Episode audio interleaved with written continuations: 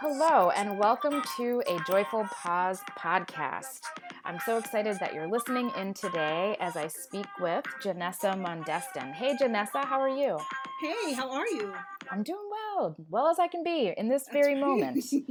I hear you. Um, let me tell our listeners a little bit about you.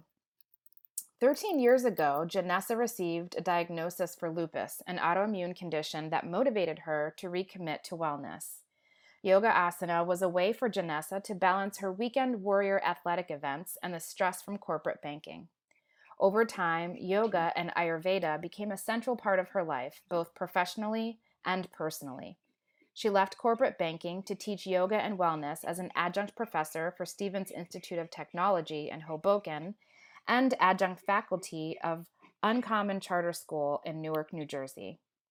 Today, Janessa is the Director of People and Culture at Yoga International, liaison for Yoga International Espanol, talent mm-hmm. advocate and business coach in the yoga sphere, founder of Soulthentic Yoga Registered, I'm sorry, founder of Soulthentic Yoga Registered Yoga School.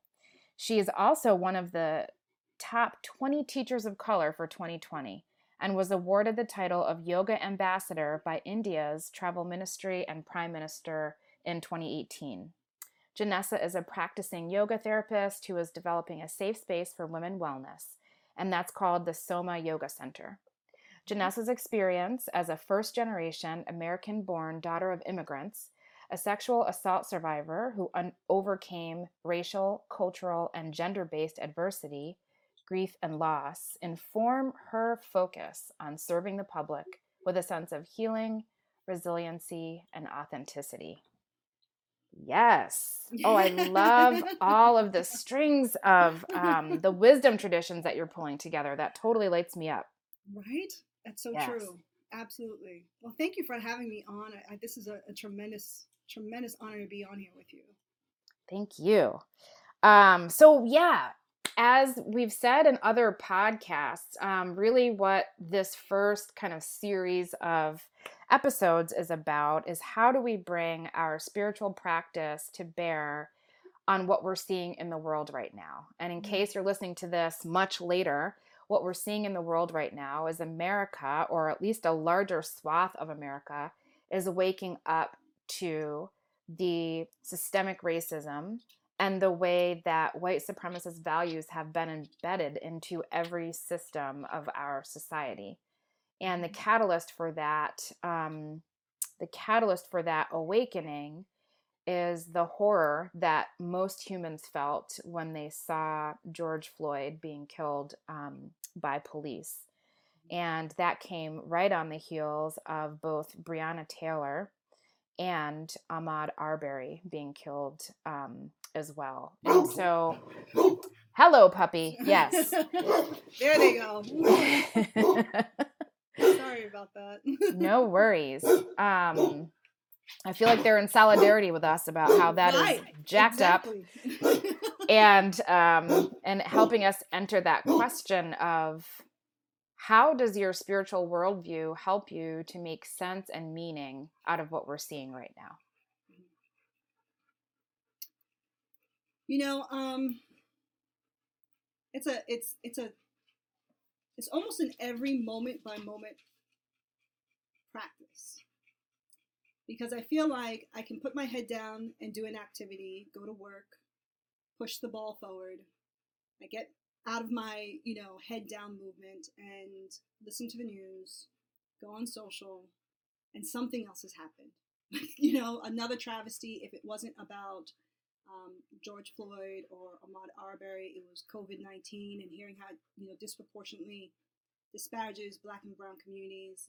And then going to work in places where it's mostly white spaces who are not facing the same who are facing the same issues but not handling it quite the same. And um, trying to find that oneness and that wholeness so that i can show up and speak for all the different multitudes of people that i feel like i stand i stand in front of i stand on their shoulders of right and I Mhm. stand for. So, um, my spiritual practice during these really uncertain times has been practicing throughout the day breaks to get real and get clear with myself. Starting the day with meditation. Um, actually, in, in truth be told, I start my day with prayer because I'm a, I'm a Mhm. practicing Muslim woman and we start very early in the morning with prayer. Mm. And I go immediately into my meditation practice so that I can be clear about what's happening in my body and on my mind because sometimes things that's on my mind shows up physically and I'm not really being aware because I'm so busy trying to get to the next thing, you know? Mhm.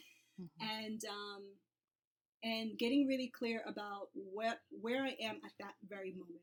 That's how I've been trying to put my practice, my spiritual practice of yoga and meditation, which to me sometimes is it's almost synonymous. it is synonymous to me. Is um, getting clear, several breaks throughout the day, literally scheduling me in, scheduling that time in, particularly before I'm going to a meeting, particularly before I speak to someone um, and making sure that I'm clear and accountable for what I say and what I do. Mhm. That's where I'm at. I really uh, appreciate that idea of making time throughout the day to turn inward. Um, it's exactly what a joyful pause is about. It's how can I take that dip that I get into deeper consciousness when doing meditation? How do we make space to do that throughout the day? So I love that you're intentional about that. I think it's the intentionality that can help um, help us not to drown both in the emotion of kind of this change that we're seeing Mm-hmm. um and also to support our nervous systems i mean i i recall this article that i read a couple of years ago that was talking about um hypertension in african americans being something that you know we might see in the media as oh it's about the diet and in Mhm. some instances that may be true but what this person was saying that to be black in america is to be walking around with your nervous system taxed because of the constant racism that you're facing in all the myriad big and sometimes small ways that nevertheless add up you know so this idea of building in time and space to reset Mm-hmm. um, i think is so important for everybody but i think it's a million times more important um, for people for black women and men so um, when you talk when you think about um, this idea of you know making time throughout the day um, can you get a little more granular like what are you what are the practices that really support you in Mhm. being able to both digest the changes that we're seeing Mhm. and then also um, in your role as both people and culture director at YI, but also um, with your with your clients as um, a yoga therapist. How how are you? Uh, Get like help me get a little bit more granular about the types of things that you do, so that people can kind of hear that and and maybe add some of those things to their own toolkit. Yeah, I mean that's a great question, and and it always goes back to breath work, Mm. breath work, breath work, more breath work. And what I mean by breath work is, it is the awareness of where is your breath, right? hmm Um, I am a big proponent of seven, seven minutes. That's what I need. Um, I, I'm usually at work or before a client. I try to get in about seven minutes before my, my time that I'm supposed to arrive. And um, I try to get situated for seven minutes. And situated means I'm aware of, I'm asking myself the questions of where is my breath at this moment? And if Mhm. I can't seem to trace my breath, it becomes a breath tracing practice. Like, oh, I don't, I know I'm breathing. Obviously, I'm alive, but where I'm breathing into inside of my body, how expansive, where is that expansion coming from? These are the questions that I ask to help guide my awareness practice. Um, I'm a very big, um, probably because because I'm from New York and New York City, and you always got to race for a train some way somehow. but um, you're always in fight or flight mode in New York. I always felt that way. On top of being a black Muslim woman in New York, um, is you're hyper vigilant about everything that's going on around you, and you're reading into everyone that passes by you, and you're creating scenarios. Um, so I always go back to am I breathing in the center of my chest or am I breathing through my back body, the space between my shoulder blades? Can I feel the um, bottom rib cage, you know, um, expanding and contracting?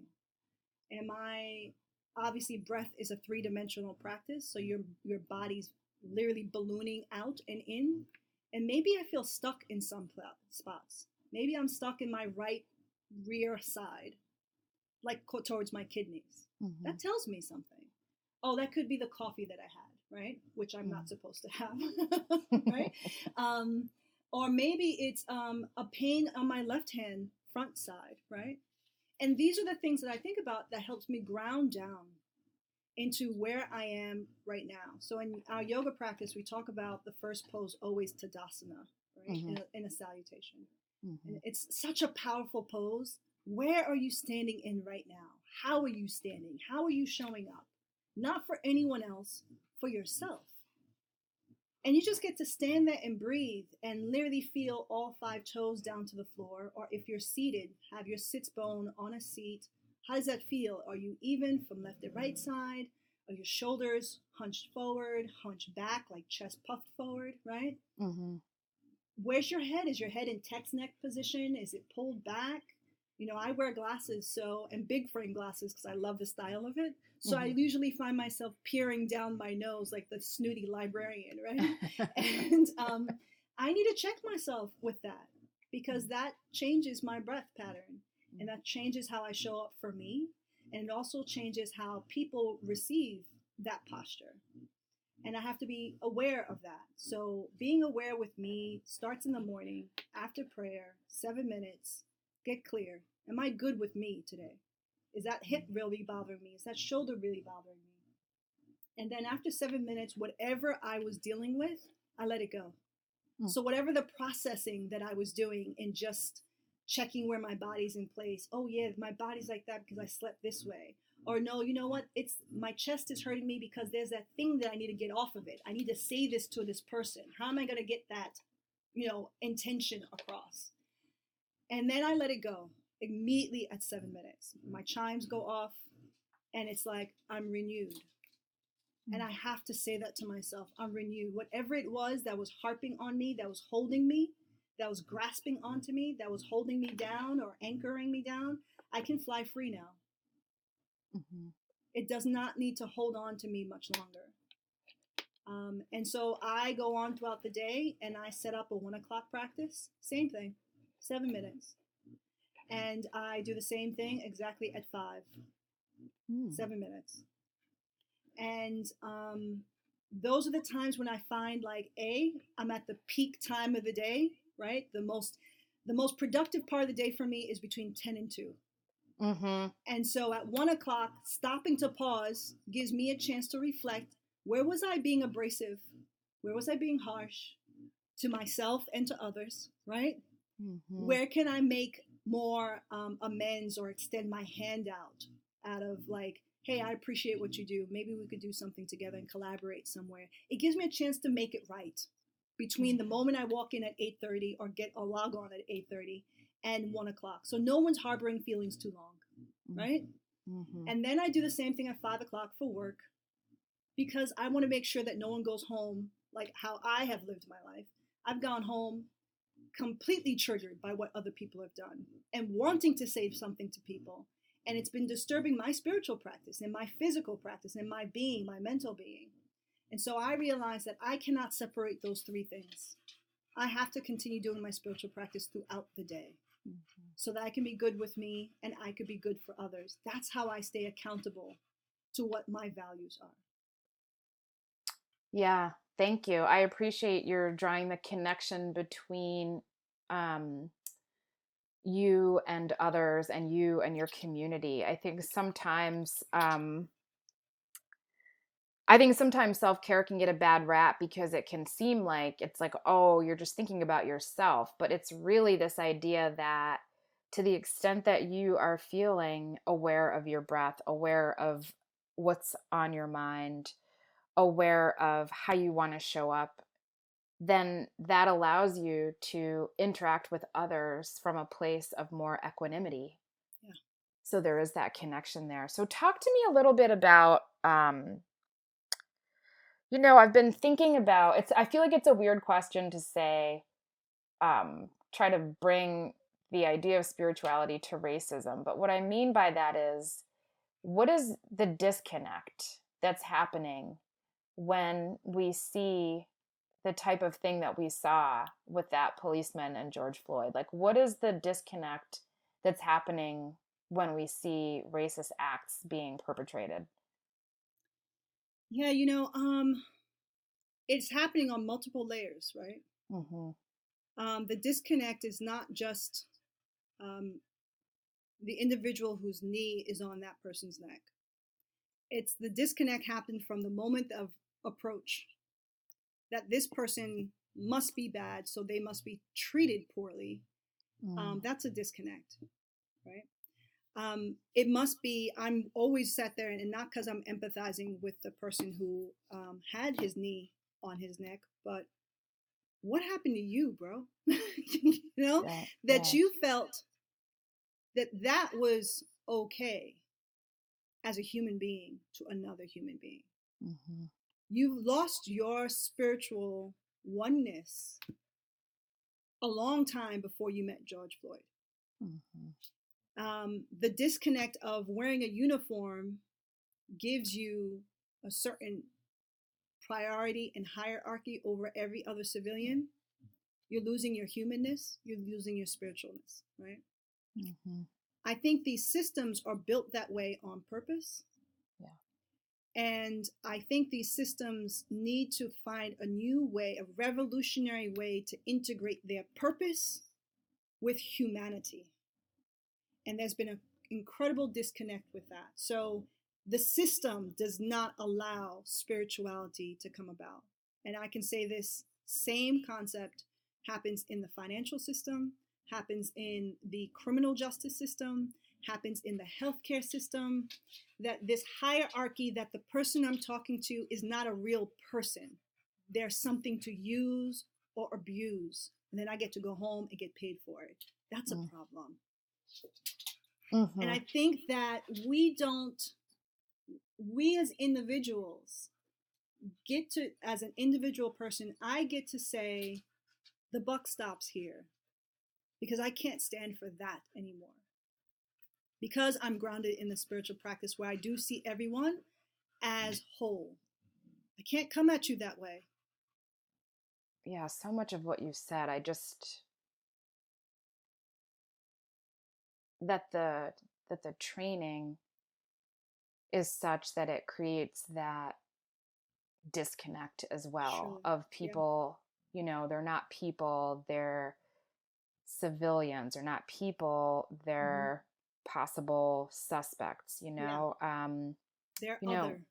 yeah when when this happened um i want to say it was 2016 with philando castile i had had enough and was trying to think of okay well from my dharma what can i do you know mm-hmm. i feel like i'm meant to be bringing and supporting the teachings getting out into the world and so when i think about what can a meditation teacher do to affect change you know aside from the usual things like vote and write your congressperson mm-hmm. um what can i do i was like okay well maybe I can support police officers in med- in learning to meditate because if they can interrupt their bias, like if exactly. meditation allows you to um, make the unconscious conscious, then that would help them to interrupt their bias. And I thought, oh, maybe that will be a thing that can help. And you know, it was it was an interesting situation. There's so many barriers to enacting that kind of process, mm-hmm. and mm-hmm while you know the police in my district were very helpful at the end of the day if it's not woven into their day And if it's not woven into their training, Bingo. then it's an add-on and so i got one or two people but the truth is you know when it's an add-on people want to go home when they're done working and so Yeah. it just there really is i just wanted to i just wanted to kind of snaps to that part about it's in it's in the culture it's in the training um and and that has to be a place That's where the change is going to happen. Because these, I don't believe that the per, the pe- these people who are killing uh, innocent civilians, in my eyes, because to me, killing people at that kind of rate, right? Mm. Whatever they done for a twenty dollar bill that was possibly counterfeit, not worth killing that man for, right? Mm. Um, at the end of the day, when they take off their their uniform, it's almost as if they're taking off their cape. Just like I was talking about when I take off my cape and I have to stop being super, super woman for everyone, right? Um, I know some great police officers who tell me constantly they are underneath a system that that's what you're talking about sounds great, but it won't work. As long as I'm in blue, this is the way it works. And then when I take off my uniform, I choose to be somebody different. And and I'm like, wow, that's that's someone pulling you away. That's a system that's pulling you away from your own spirituality for a paycheck, for a Mhm. paycheck, and pension, and retire. You know what I mean, and healthcare kind of Yeah. thing. And then I say, wow, it's way bigger than the one individual police officer. It is a system that is Mhm. corrupt from the beginning. All of that is the same conversation. How do we stop participating in the things that we know that are destructive and start participating in conversations and actions that are? And that starts with a deep rooted inner work and spiritual practice.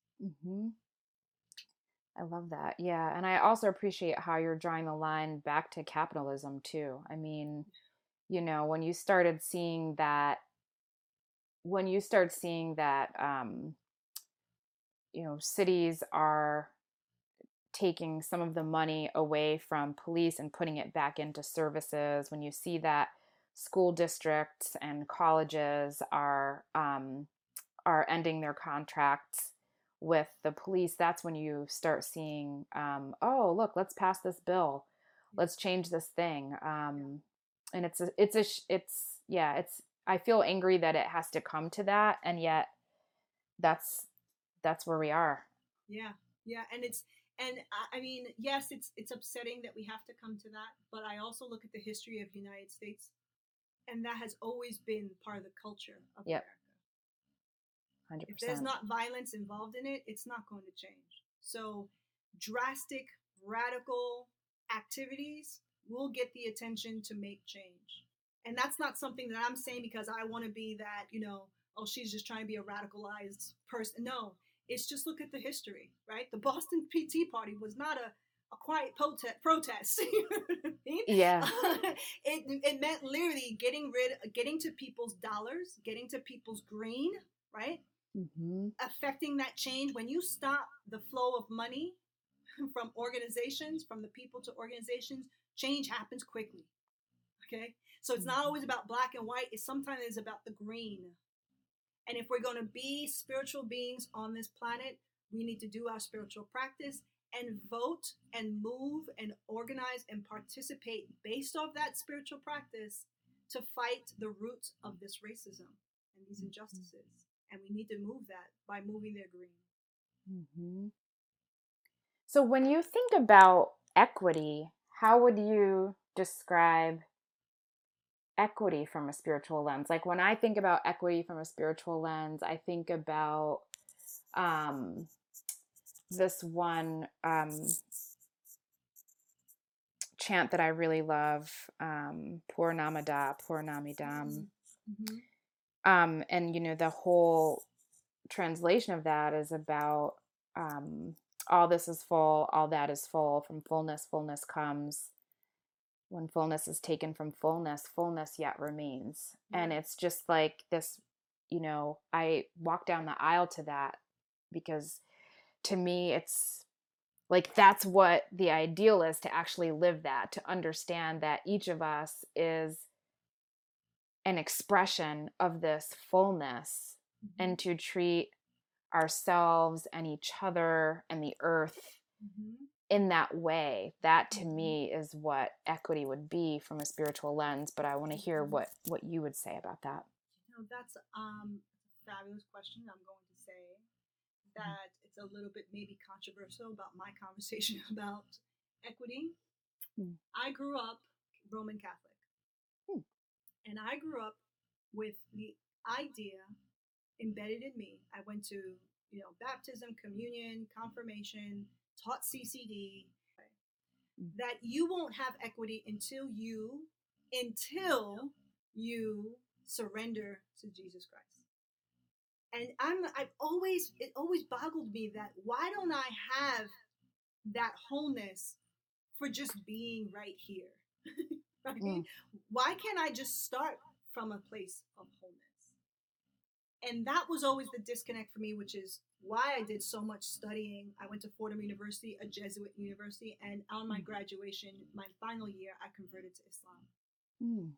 and um, I converted to Islam as I started a yoga practice. And my yoga practice started with philosophy that you are full. Mm. You are part of a bigger whole, but you are full because you are part of that bigger whole. And that was like baffling to me, but yet it felt so grounding. And I can just be me wholeheartedly and I will be fine. And I think for 20 years, I've struggled with what does me look like? And 20 years later, when I turned 37, I looked in the mirror and I said, oh, this is what it looks like. With my hair completely natural, without wearing any additional adornments. This is what I have to accept as whole. Everything else will be just, you know, an adornment too, but I'm not less if I don't get my nails done. You know what I mean? I'm Yeah. not less if I don't have this particular car. I'm not less if I don't have this particular title. I'm whole without all of that. Mhm. That's not a message that most people receive in their life. I never got that message in my life.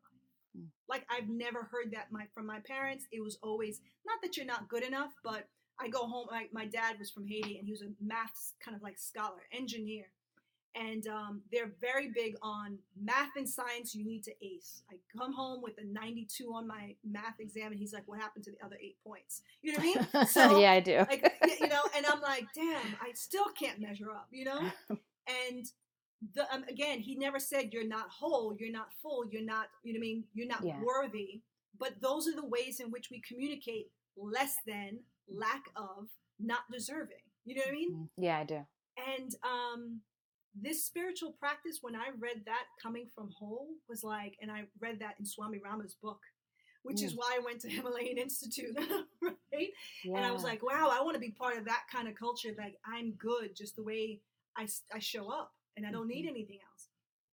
And um, so, yeah, so my spiritual practice shows up in that kind of way. And I help others to maybe navigate that for themselves. So I don't ever come up saying I have the answers. I just have more questions. And I Mm. hope through the questions, people find their answers. Um, yeah. I hope I answered your question. yeah yeah i think that we see it the same way this um this fullness this wholeness that is a way to understand equity and um you know creating both connecting with ourselves and others from that place and then as we're as we are breaking down the systems that do not work Mhm. and we're creating new systems um, creating it from that place and having the felt sense of that as we create it that just feels so important to me Yeah. We've been embedded and ingrained with this concept that we're not whole because of the color of my skin. I'm not whole because of the neighborhood I grew up in. I'm not whole because I'm an immigrant. I'm not whole because of X, you know, so many plethora of reasons. And I had to really reevaluate. My last three years of my life, I'm 40 now, have been revolutionary. Like the most sane, the most comfortable, the most grounded years of my life because I go back and I say, wow, I come from a long line of survivors. Mm. And they had way less than me. you know what I mean? Mhm. yeah And my grandmother, who helped raise me, had 20 children, raised them all on a third grade education, and off her farm profit, brought every child to America between 1972 and 1977. Wow. Like, wow. I don't, I have no way I can complain about my, you know what I mean? when I think Wow. about that, and she's someone who I was raised with who said, You have everything. Mm. Everything you want, you can get it. You can do it. And I look at my parents who actually had to deal with tons of racism, spat at, you know, denied promotions, opened up their own businesses, and their businesses were like rocks were thrown into the storefronts, Mm. or, you know, cars were basically spray painted because you as an immigrant could not get that far. And I've always been here. How come you got further than me? And it's Mhm. coming back to that conversation of, no, I'm good exactly where I am. This is my lane. This is my path. I'm good. You're good. I'm good. I accept you. I respect you. You accept me. You respect me. And that's also missing in our culture until we decide to have these conversations. And it's Mhm. not just have conversations because both of us look alike. We have to cross the bridge and talk to people who don't look like us to come to an accord. Yes. Yes, 100%. And I mean, I think that's the origin, as I understand it, that's the origin of Black Lives Matter.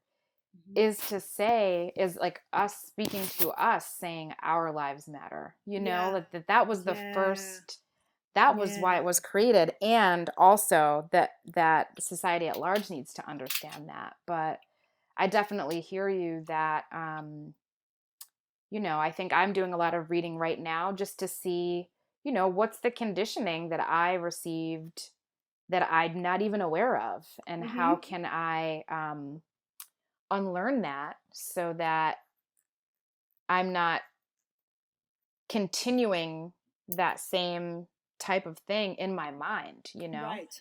Right. because we all have to get any messages about one group of people being better than the other we all have received that message and we all have to unlearn that message yes. And that's where going back to your first question, sitting down, Mhm. especially during these uncertain times, with where did I get that from? Mhm. you know what I mean? yeah What made me think that I couldn't be worthy of asking, like, is that all you got when you know you go for a promotion and they give you a number and you're like, can you do better? mm-hmm. yeah Can you do better than that?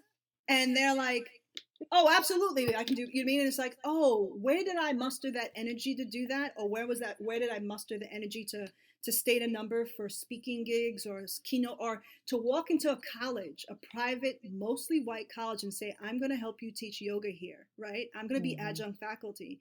Most people would say, you're a yoga teacher. Won't you just stay with the studio? And I was like, absolutely not. I want to implement change.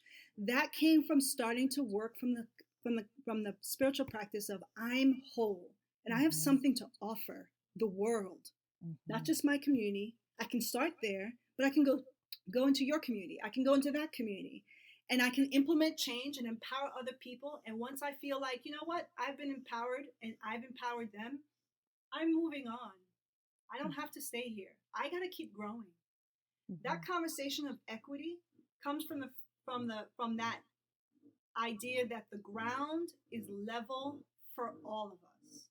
Mhm. Now, whether you validate, now I think sometimes we as people, and I'm going to say this for myself, I have validated my oppressors by making them by making myself believe that they have something over me.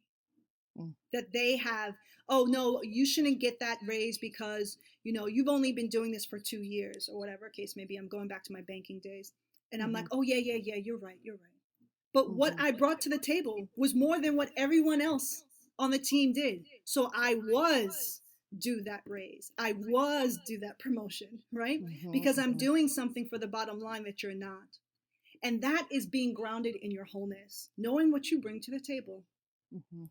And I so- sometimes believe that in my life, I fell for the okey doke because I didn't believe I was ever operating at whole, at Mm. 100%. And I never believed that for a time in my life that I deserve that I deserved better.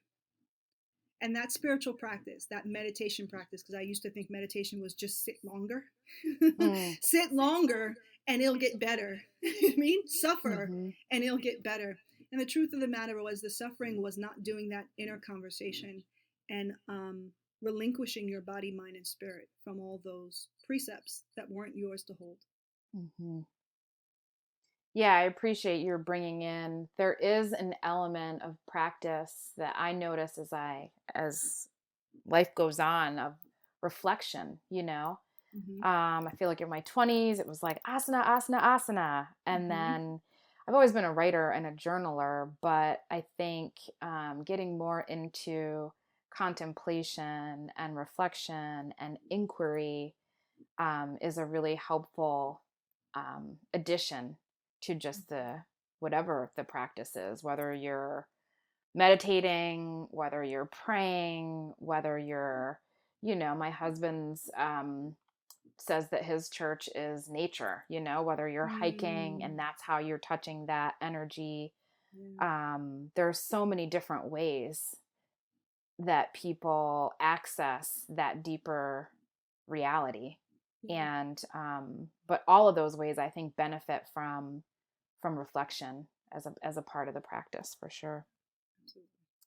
So um, my final question is a question of you know dreaming. I really do believe that um, if you can dream it, you can create it. And mm-hmm. so, from your perspective, um, what does our collective liberation look like? Our collective liberation looks like I always go back to, I mean, I get the image every time. If anyone on your call gets a chance to see Himalayan Institute in Honesdale, Pennsylvania, mm-hmm. that to me is like the collective liberation, where everyone in that ashram has a purpose, and every purpose needs to be fulfilled to help everybody else out. Mm-hmm. There is no I in any role that's there. You have people there who have to do the garden work so that we can get the food to eat right? Mm-hmm. Um, there are people there who are cooking the food who take that same scraps and then recycle it back to the earth. I mean, it's such a beautiful give and take there. There are people mm-hmm. who live on um, the ashram who take care of the bees so that they can have honey in the fall, right? Mm-hmm. Um, there's someone out there who's at the at the desk um, who's checking somebody in, who's welcoming them from a long ride. Where did you come in from? Let me show you where your your new home is going to be, where you'll be resting your head for the night. Mm-hmm. Um, that is collective liberation, where everybody has a role, and instead of thinking about I, it's about the goodness of the whole. Mm-hmm. And if we thought about this earth as whole, right? Mm-hmm. We'd probably think twice about many of our actions that we're doing that is destroying our earth, our wholeness. And if we can do this to this earth, I know we can do this to ourselves. So, collective liberation is literally making, for me right now, it's calling my friends up and saying, "Hey, at 7 p.m., do you want to do you want to meditate together? Just sit in silence. Let's journal and reflect afterwards and connect." Mm-hmm um, it's making that time to not just do your practice, but pull people in who are looking for answers, for connectivity, for integration, and maybe not giving them the answers, but giving them a space to find answers. Mm-hmm. Um, and then let the revolution birth from these answers and move forward with what feels good, what feels right. That's what collective liberation looks like. Because if I start walking around this earth, and more of us start walking around this earth with no intentions of, I need to hurt someone today. I need to hurt someone with a bat because I have a badge, because the system gives me a quota, right? Mm-hmm. Because they're incentivized to actually hurt people economically and or physically, right? Mm-hmm. Um, then we can actually then police the people who are of the mindset of, oh no, you don't deserve to be here. Oh no, I don't. Well, let me help you educate yourself. Sit down with me at 7 p.m. and let us meditate together.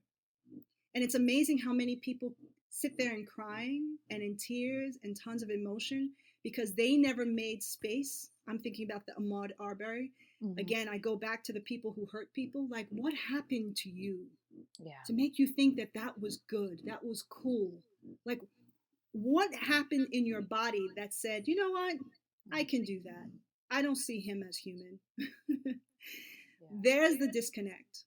That's the information that I want. And that was that moment, if I can revert back in time into that person's life, that was the moment for change. That was the moment where you can say, hey, whatever your name is, sit down and meditate with me.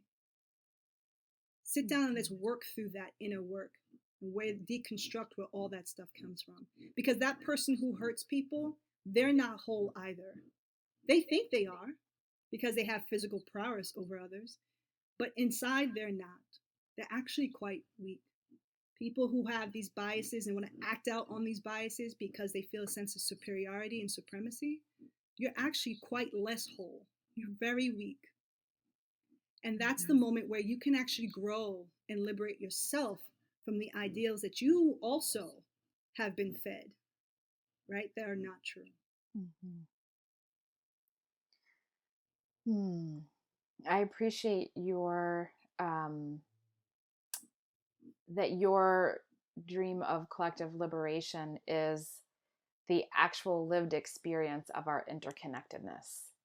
Um, that one person farms and another person cooks what's farmed, and then mm-hmm. someone else takes that and puts it back into the earth. And um, I love the having experienced that beauty at Himalayan Institute and and other times of just you know being traveling with people is mm-hmm. another time that you kind of form this nucleus where everyone is doing for each other mm-hmm. um, i appreciate that that that feels like something that we could create and it takes time and it takes work and a whole lot of unlearning um, but may we have the desire to step into a more just world and understand that our liberation is all bound up in each other's. Mm-hmm.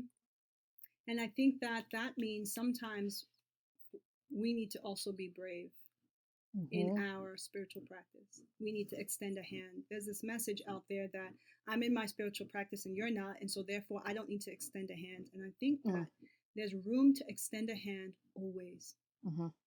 Mm-hmm. Always and maybe that's the call you know like you know the squeaky wheel gets the oil right that that mm-hmm. phrase is they're shouting that you don't matter and all lives matter and all the other rhetoric that they don't see our pain from mm-hmm. because they are really looking to be part of a community they they don't understand they want to understand and sometimes it's going to take some of us to be brave enough to say hey i see that you don't see me but i'd like for you to see me can i extend a hand to you and mm-hmm. let's meet in a neutral place and let's just learn from one another.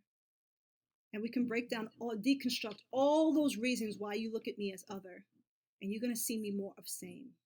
Mm-hmm. Wonderful. Ah, well, thank you so much for coming on. You and your pup, who I can I hear. What's that pup's name? That's Snoopy. Snoopy. Hi, Snoopy. Super cute. Sounds very content. I like it. um, so, Janessa, if people want to work with you or get in touch with you to learn more about your offerings, where would you like them to go?